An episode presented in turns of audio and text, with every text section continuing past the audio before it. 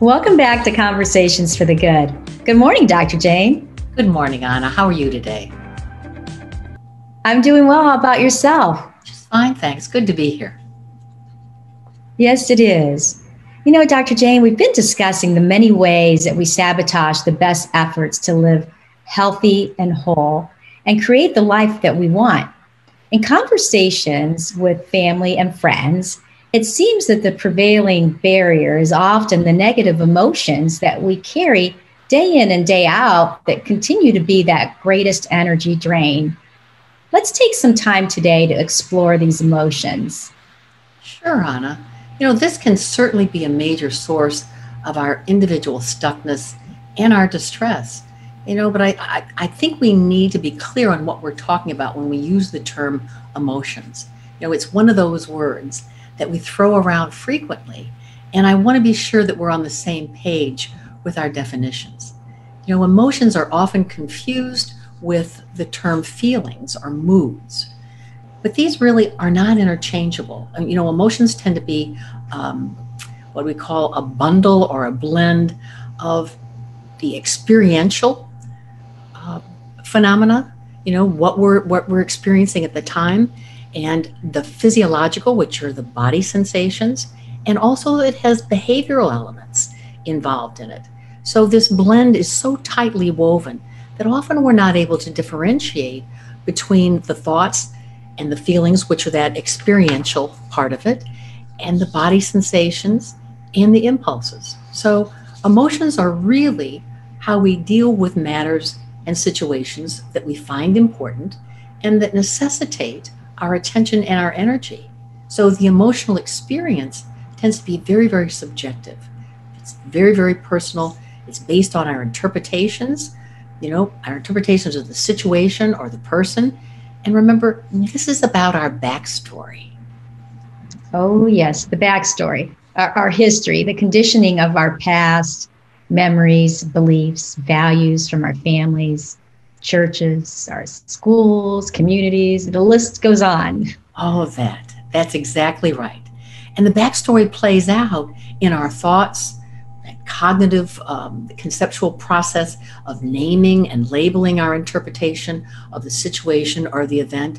You know, and this triggers those neural uh, physiological changes. You know, these are the the um, the mind body changes, and then this moves into that physiological response, the body's actual response. Remember that our bodies believe everything we think. So there's a direct link between thoughts and body sensations, thoughts and and how the body responds. And this plays out in our experience, the experiential part, which is what we call feelings. This is our reactivity. So, feelings are a biologically based combination of thoughts and the physical arousal and body sensations. That's right. That's right. Thoughts plus, as you say, the body's arousal or the body's response to them. You know, so the feelings arise from our experience, that combination of the mind and the body, and we're conscious of the experience. And because we're conscious of the experience, this can, their feelings can be classified um, in the same category as hunger or pain. I mean, it's a real thing. They're, they're very real. And we experience them as being real. The process of uh, thoughts and feelings and body sensations energize and activates psychological states these are very often referred to as moods, you know, and we can categorize, we do categorize these often as being good or bad, positive or negative, comfortable or uncomfortable. And our response to this process is directed toward the individual or the situation or the object and often accompanied by an impulse to do something. So this impulse may be enacted, we might actually do something, you know, or not. And think about times when we've been in meetings when we feel like screaming or we tend to uh, we might feel like we want to walk out but we don't. Therein lies the impulse. The behavioral response this impulse is directly related related to that internal emotional state. I see. So This really points out how emotions are so much more than how we've thought about them in the past. Yes, yes. And, and the research continues to study the manifestation of emotions and how our expression of them affects our overall health. It was back in 1990 or 1972 that a psychologist by the name of Paul Ekman put together a list of what was considered at the time six universal multicultural emotions. And they were things like uh, fear and disgust, anger, surprise, happiness, and sadness.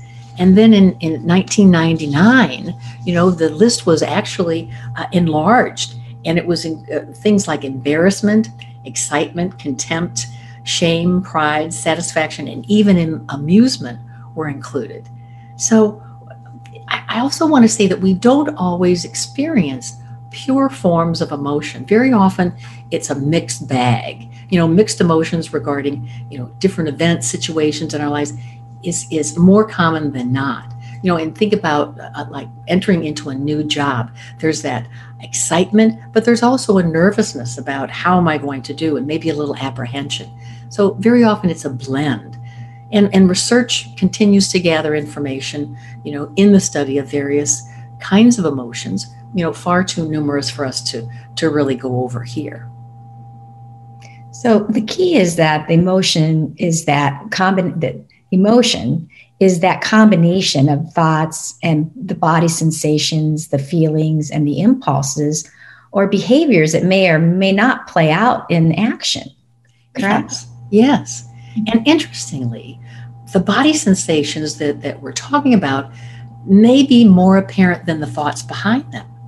You know, often often that's what we notice first. You know, that tension in my throat when I'm feeling the sadness arise or I'm feeling like I'm going to begin to, to cry or that lurch in my stomach, you know, when anxiety arises or the palpitations of my heart, you know, when I'm feeling frightened, you know, these are those physiological reactions to the emotions caused by that autonomic nervous system you know that that that wiring within us that older neurological neurophysiological system so that's the, the primitive the survival part of the brain that you've talked about that triggers that fight flight response right right and this is often the reason that we were kind of pulled to label emotions good or bad because they very often register comfort or discomfort.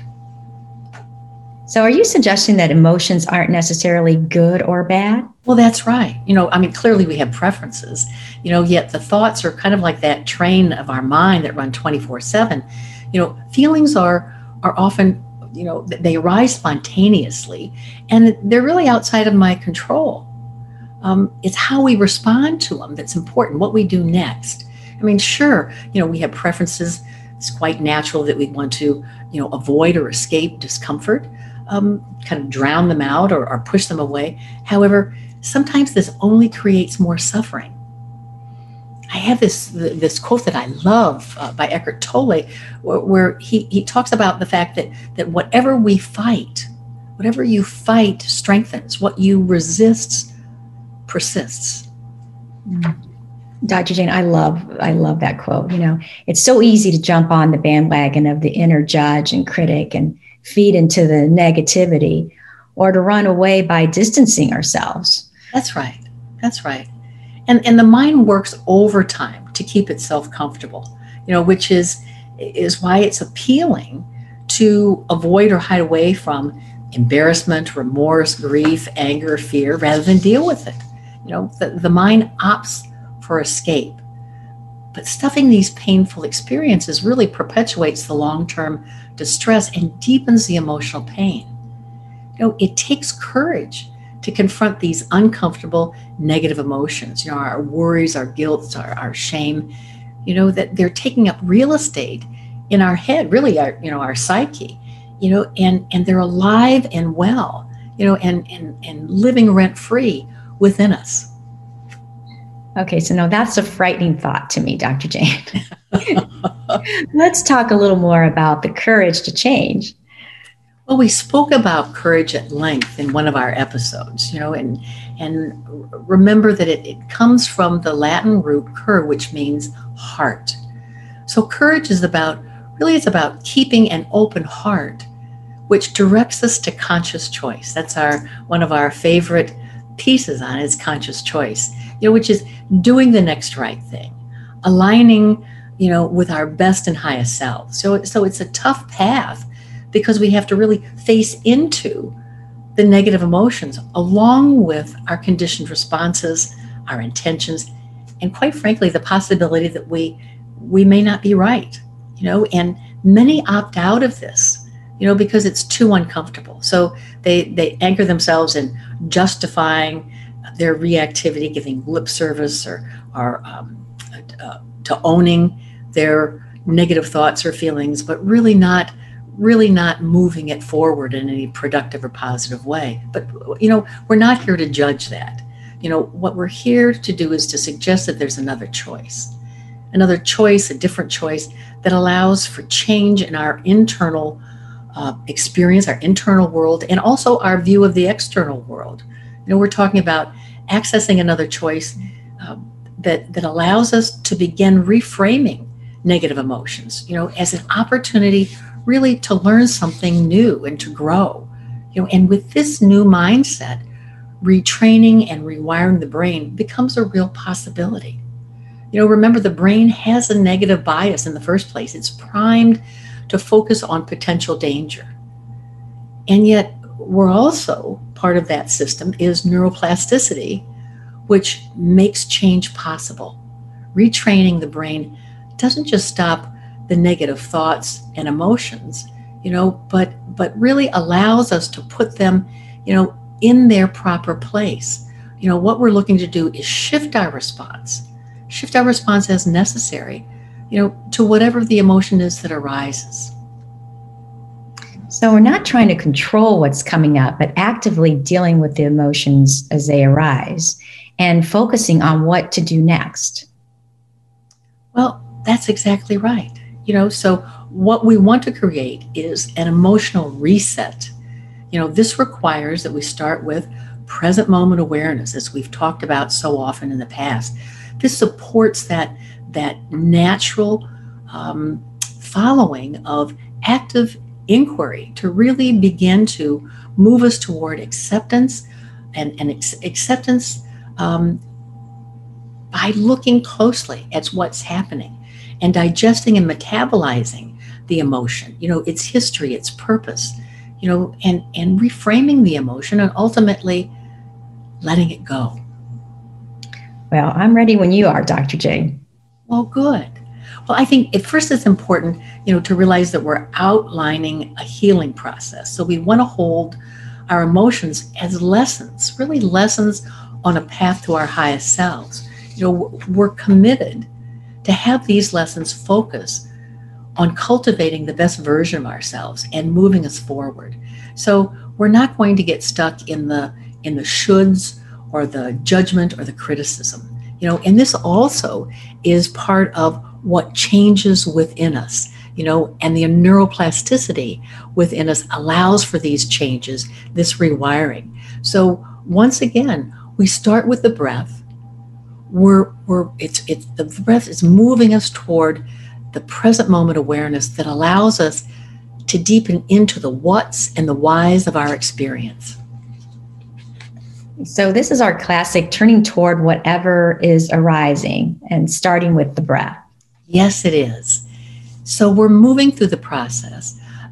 And first we want to after we've we've taken that that moment to focus on the breath we're in this place where we're stopping, we're pausing. And as we breathe, allowing ourselves to have full awareness of whatever the experience or the feeling is that we're having in that moment. You know, whether it be anger or shame, guilt, or fear. So, really pausing as we breathe. We're acknowledging the feeling. We're, we're not in a rush. We're identifying the multiple sides to it. So it's really allowing us to take time to turn it around, to kind of see the different dimensions of it, see what it's about, and not masking, not masking ourselves at all from it. And looking at what has happened to cause it, you know, accepting that this has happened. You know, it's what it is. You know, it can't be taken back. And allowing ourselves to understand the feelings that want to come up. You know, that that that not to hide them within ourselves, but to really allow them to move up. And and sometimes talking to ourselves, you know, some gentle, supportive self-talk. I can accept this. This is what I'm experiencing in, in this moment. And this gentleness and self-compassion allows us to hold the feelings in our awareness as we notice the body sensations. What's happening in my body? If it's feeling uncomfortable, we breathe into the discomfort staying as open as we can by holding the feeling, breathing into it. We're not the emotion. The emotion is moving through us, and the key is to allow it to continue to move through it as we examine it gently and compassionately. So, in this movement, we're also recognizing the impermanence of the, the emotion.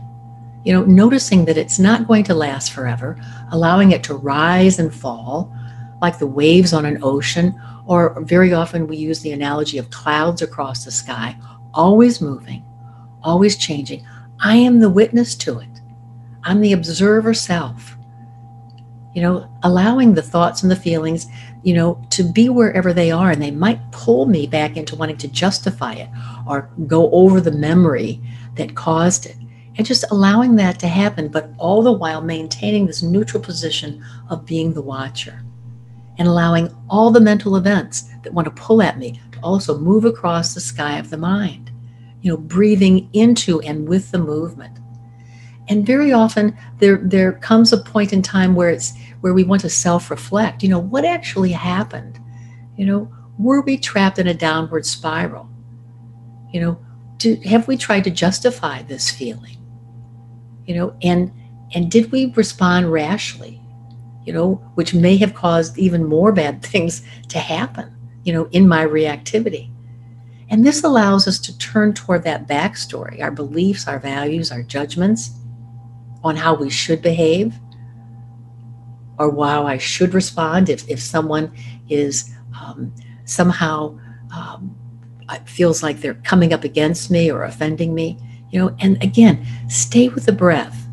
Stay open in the way that I'm I'm looking at this, you know, and to really begin to ask, is there another way that I could respond? Is there a lighter way, a more loving way?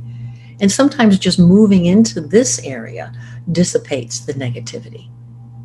But it's clearly important that as I stay in this, it's trusting myself, my highest self, to do the next right thing, to take the right action. And we might have to do this kind of examination, you know, multiple times to be truly ready to get to, to, to release the emotions.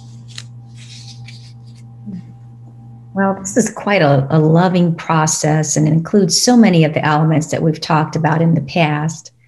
What else do we want to do for ourselves so that we might stay with this important and intense process? Well, the process can be very intense, Anna. You know, so self care is going to be a, an imperative as always. And this includes our usual self care routine. And it might be that we want to consider a few additional suggestions, you know, like creating space between, you know, ourselves and that person or situations that's the source of our distress while we go through this healing process, you know, if that's possible. You know, it's also important that we're doing our own work, you know, that, that we're learning how to take responsibility for ourselves and how we react, that we're learning how to rewire and reframe, you know, what's happening, and, and, and looking at our uh, backstory and seeing which parts are tripping us up. This requires us to focus on ourselves, focus on the breath, do mindful practices, you know, um, always being willing to inquire into my part of the issue. Am I part of the problem or am I part of the solution? And really being honest with ourselves about that. The self care also requires us to be gentle and loving, release judgment and comparisons. You know, the self compassion is an absolute must. And allowing the negative emotions to flow, to let them keep moving through us, you know, not to shut down that process by avoiding. And also to accept the fact that others may not apologize. You know, they might not even meet us halfway. So it's surrounding ourselves as best we can with positive, nourishing people. You know, but not people who are going to help us justify inappropriate behavior. You know, there's a real difference in that. There is. And sometimes we have to seek professional help. You know? But it's giving ourselves permission to to move through this healing process and and to let go of some things and maybe even the possibility of forgiving at some point in time. Yes, there's so much to consider here, Dr. Jane. This is truly a process for learning and accepting and growing into the best version of ourselves. Well, yes, yes, and and with that in mind, you know, I'd, I'd like to end our our conversation with a poem by Rumi. You know, he was a 13th century Sufi poet, and this poem really captures the mindful acceptance, you know, that gives us a choice, you know, and with that new choice, you know, that conscious choice, we can actually change our fate. So this is this is Rumi's The Guest House. And he says, this being human is a guest house. Every morning a new arrival, a joy, a depression, a meanness, some momentary awareness becomes an unexpected visitor. Welcome and entertain them all, even if they are the crowd of sorrows who violently sweep your house empty of its furniture, still treat each guest honorably. He may be clearing you out for some new delight. The dark thought, the shame, the malice, meet them at the door laughing. Invite them in. Be grateful for whatever comes because each has been sent as a guide from beyond. Oh my goodness. Uh, yes, that does a lovely job of summing it up. Thank you, Dr. Jane. Thank you, Anna. Until our next conversation.